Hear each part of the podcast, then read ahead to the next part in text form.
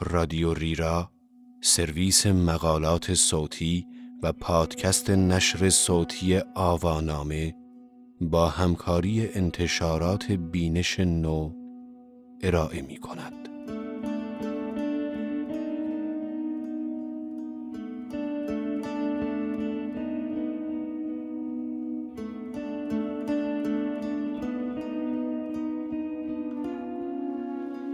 سینما و روانشناسی این عنوان یادداشتی است به قلم حامد علی آقایی که در شماره سوم و چهارم مجله جان و تن در اردیبهشت و خرداد 93 منتشر شده است. من رفیع پوستی هستم.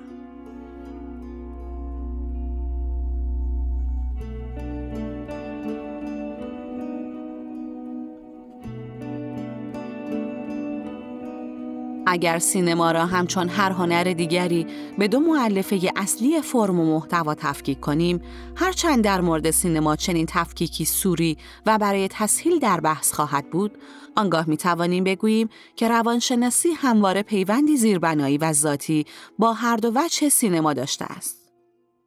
در سطح بنیادین و از لحاظ فرمی از زمان اختراع دوربین در تمام بحث‌های مربوط به ادراک نور و تصویر و صدا روانشناسی حضور داشته است.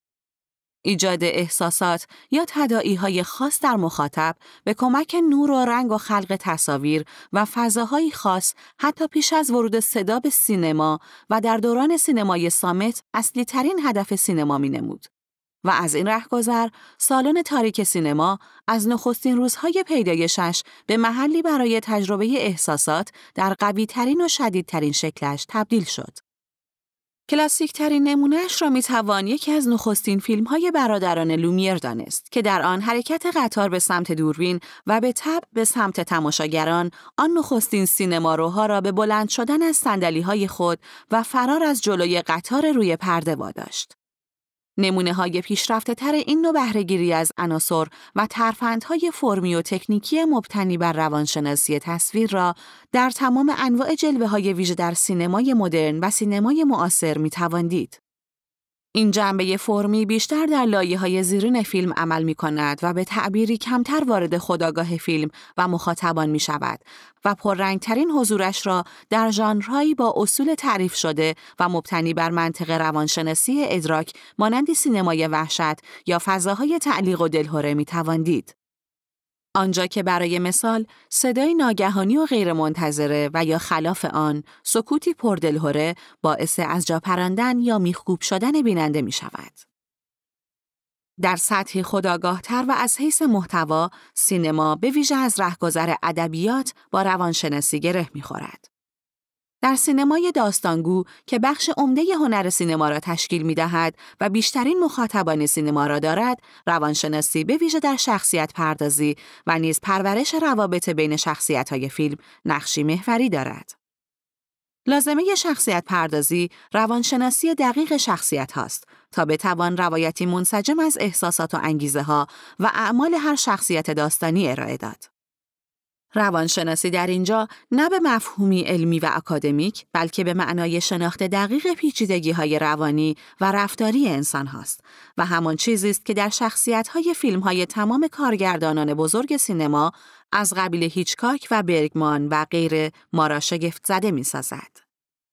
در آنجا ما با بینشی عمیق از انگیزه ها و رفتارهای افراد داستان روبرو می شویم تا به دانجا که دیدن فیلم های این هنرمندان بزرگ سینما در شناخت ما از خودمان و زندگیمان را متحول می کند و عمق می بخشد. زندگی هر انسان و به طب هر داستان انسانی از مزامینی همچون گناه، حسادت، انتقام، عشق، ایثار و غیره انباشته است و به تصویر کشیدن این مزامین مستلزم روانشناسی صحیحی از اعمال و عواطف انسانی است. فهرستوار و به عنوان مشتی نمونه خروار می توانیم از سینمای اکسپرسیونیسم آلمان بگوییم با نمونه های شاخصی مانند مطب دکتر کالیگاری و یا هیچکاک به خصوص فیلم روانیش که تصویر عمیق از فردی بیمار ارائه می دهد. یا کارگردانان بزرگ دیگری که مضمون اصلی کارهایشان کاوش در روابط انسانی است از قبیل برگمان و کوبریک و غیره. یا موارد جدیدتری مانند رومن پولانسکی، دیوید لینچ، دیوید کراننبرگ و لارس فونتریه و غیره. و به موازات این می توان به تنومند شدن شاخه ای از نقد فیلم اشاره کرد که به نقد روانشناختی و روانکاوانه معروف است و به تحلیل این مزامین و این خصلت‌ها در داستان و شخصیت‌های فیلم ها می پردازد. تفصیل آنچه به اجمال پیشتر گفته شد در خصوص نقش محوری و بنیادین روانشناسی در مفهوم عام در سینما و داستان و نیز شاخه نقد روانکاوانه فیلم مجالی فراتر از این گفتار مقدماتی میطلبد و مباحث مختلف و متعددی را پیش می کشد که شاید در مقالات دیگر به آنها بپردازیم. هدف ما در این بخش از مجله که به ارتباط روانشناسی با هنر و سینما می‌پردازد در درجه نخست این است که فیلمهایی را معرفی یا نقد کنیم که به شکلی مستقیمتر و ملموستر از روانشناسی وام می‌گیرند. همانطور که تمام علاقمندان جدی سینما می‌دانند، داستانها و مزامین روانشناختی به مفهوم خاص یعنی برآمده از داستانهای مربوط به بیماران روانی یا بحثهای درمانی برای بسیاری از سینماگران جذابیت خاصی داشته و دستمایه های داستانی هیجان انگیزی فراهم کرده است. از سوی دیگر فیلم های بسیاری نیز هستند که بدون اشاره به اختلال و مشکل روانی خاص فضای داستانی توهمی و روان پریشانه را به تصویر می کشند. مانند فیلم های مبتنی بر داستان های استفن کینگ با شاهکاری همچون تلألو به کارگردانی استنلی کوبریک و یا فیلمی شاخص در این زمینه مانند باشگاه مشتزنی دیوید فینچر و یا فیلم هایی در ژانر دلهره آور که به شخصیت های جامعه ستیز و قاتلان زنجیره ای می‌پردازند. مانند هفت و زودیاک باز هم از دیوید فینچر. یا فیلم مطرح سکوت بره ها و دنبال اش هانیبال. در کنار اینها فیلم هایی نیز هستند که موضوعات خاص روانشناسی یا روانپزشکی را به عنوان موضوع محوری خود دارند و آنها نیز خود قابل دستبندی اند. مثلا فیلم هایی که به شخصیت های تاریخی مرتبط با روانشناسی و رواندرمانی می‌پردازند مانند یک روش خطرناک اثر دیوید کراننبرگ که یونگ و فروید از شخصیت های اصلی داستان آن هستند یا فیلم هایی که کلیشه های روانشناس یا روانکاو را به نقد یا حجو می گیرند که درخشان ترین نمونه هایش را در فیلم های وودی آلن می توان یافت. و نیز فیلم با محوریت آسایشگاه های روانی با نمونه کلاسیک دیوانه از قفس پرید و آثار متأثر از آن.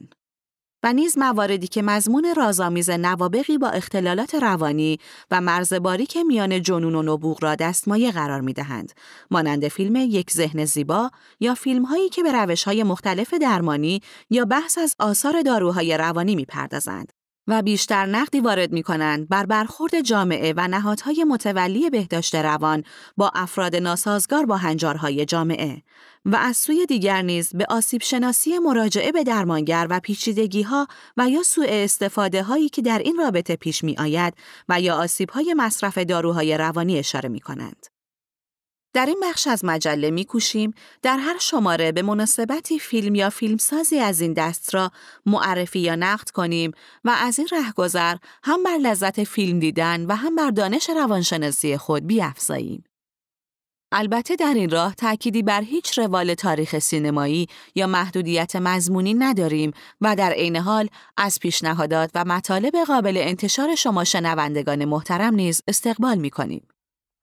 تنها اولویت ما در انتخاب آثار سینمایی برای معرفی یا نقد ممکن است مناسبت آن موضوع محوری هر شماره، جدید و مطرح بودن فیلم و نیز پررنگ بودن بحث روانشناسی و رواندرمانی در آن باشد.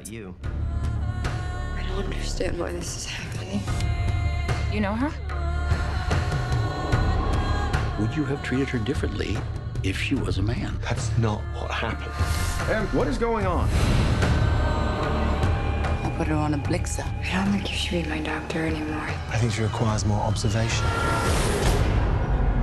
Someone gets punished. It's all gonna go away. It's gonna follow you around forever. What are you doing? Are you awake? She walks in her sleep. It's a side effect. نگاهی به فیلم عوارض جانبی برای این شماره تصمیم داریم به معرفی و گزارش فیلمی جدید از سینمای آمریکا به نام عوارض جانبی به کارگردانی استیون سودربرگ بپردازیم. فیلم عوارض جانبی به کارگردانی استیون سودربرگ و محصول سال 2013 آمریکا تریلر و درامی جنایی روانشناختی است با عناصر غافلگیری و تعلیق و پیچش هایی در خط داستان که بسیار یادآور فیلم های روانی، تلسم شده و دیگر آثار شاخص هیچکاک در این ژانر است. داستانی که فیلم در آغاز بیان می کند و آنچه از شخصیتهایش به ما می شناساند، سرگذشت زنی است که شوهرش پس از چهار سال قرار است از زندان آزاد شود. زن که طی این چهار سال برای تحمل و کنار آمدن با ضربه دستگیری شوهرش به جرم سوء استفاده مالی و از دست دادن زندگی تو با رفاهشان نزد روانپزشکی برای مشاوره و درمان می‌رفته است، اکنون و همزمان با آزادی شوهرش دچار افسردگی شدید و تمایلات خودکشی است. پس از وقوع حادثه ای که در آن زن با ماشین خود را به دیوار پارکینگ میکوبد و به بیمارستان منتقل می شود، قرار بر این می شود که روانپزشک دیگر او را تحت مراقبت و درمان برای افسردگی قرار دهد.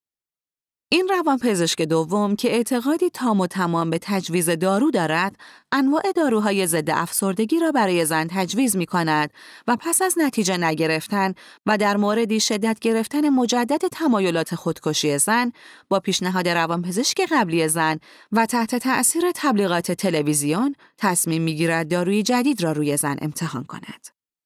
دارویی که زن به سرعت واکنش مثبت به آن نشان می دهد و ظاهرا عوارض جانبی شدیدی هم ندارد. مگر یکی خوابگردی به خاطر بهبودی که زن نشان می دهد و نیز با تحت کنترل به نظر رسیدن این آرزه مصرف دارو ادامه می یابد. اما خوابگردی های زن در چند شب بعد به فاجعه ای ختم می شود. زن به جنایتی دست می‌زند و در اینجا نخستین پیچش در مسیر داستان اتفاق میافتد. زن دستگیر می شود و در جریان محاکمه داروی مورد استفاده و پزشکی که آن را تجویز کرده است در مرکز توجه رسانه ها و بازجویی های پلیس و جریان محاکمه و دادگاه قرار می گیرند. پیچش های بعدی داستان و مسیر یک سر متفاوتی که فیلم در پیش می‌گیرد را بهتر است در اینجا بازگو نکنیم تا لذت تماشای فیلم و غافلگیری های آن از بین نرود و در عوض شاید بد نباشد بر مباحث روانشناختی این نیم ساعت اول فیلم کمی درنگ کنیم.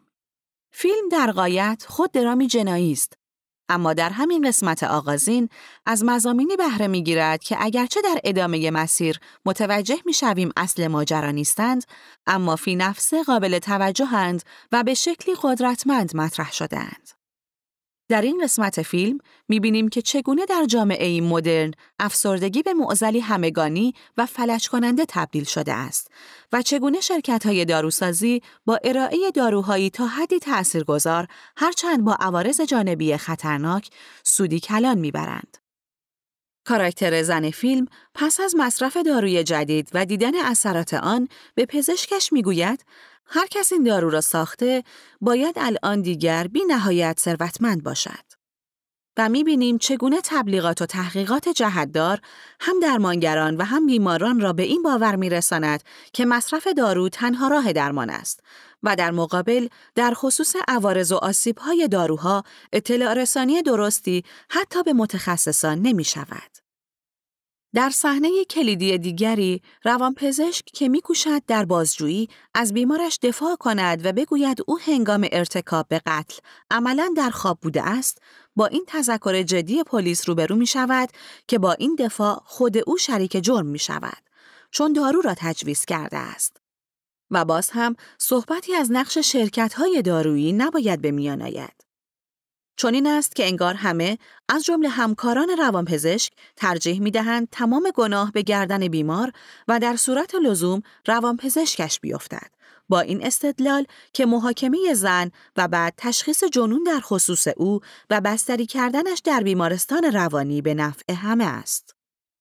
و در این میان تنها روانپزشک است که با کشف حقایق و حقه در پس پرده حاضر نمی شود به این نتیجه راضی بماند و سیر وقایع در ادامه فیلم را رقم می زند. این فیلم خوش ساخت با فیلمنامه قوی و بازی های خوب هنرپیشه هایی مثل جودلاو، کاترین زتا جونز و رونی مارا در عین آنکه در درجه نخست فیلم جنایی و سرگرم کننده است، به خوبی از عناصر و مزامین روانشناختی مطرح امروز برای طرح زمینه داستان خود بهره می‌گیرد. و ما با تماشای آن در عین لذت بردن از پیچیدگی ها و غافلگیری های داستانی با وجوهی از حوزه سلامت روان، مراجعه به روانپزشک، رابطه پزشک و بیمار و تجویز و مصرف داروهای روانی و آثار آن آشنا می شویم که اگرچه به مقتضای زبان سینما دراماتیک اقراق شده و در مواردی غیر واقعی است مثلا در مورد داروی جدیدی که در فیلم نام برده می شود اما ریشه در واقعیت هایی مهم دارد.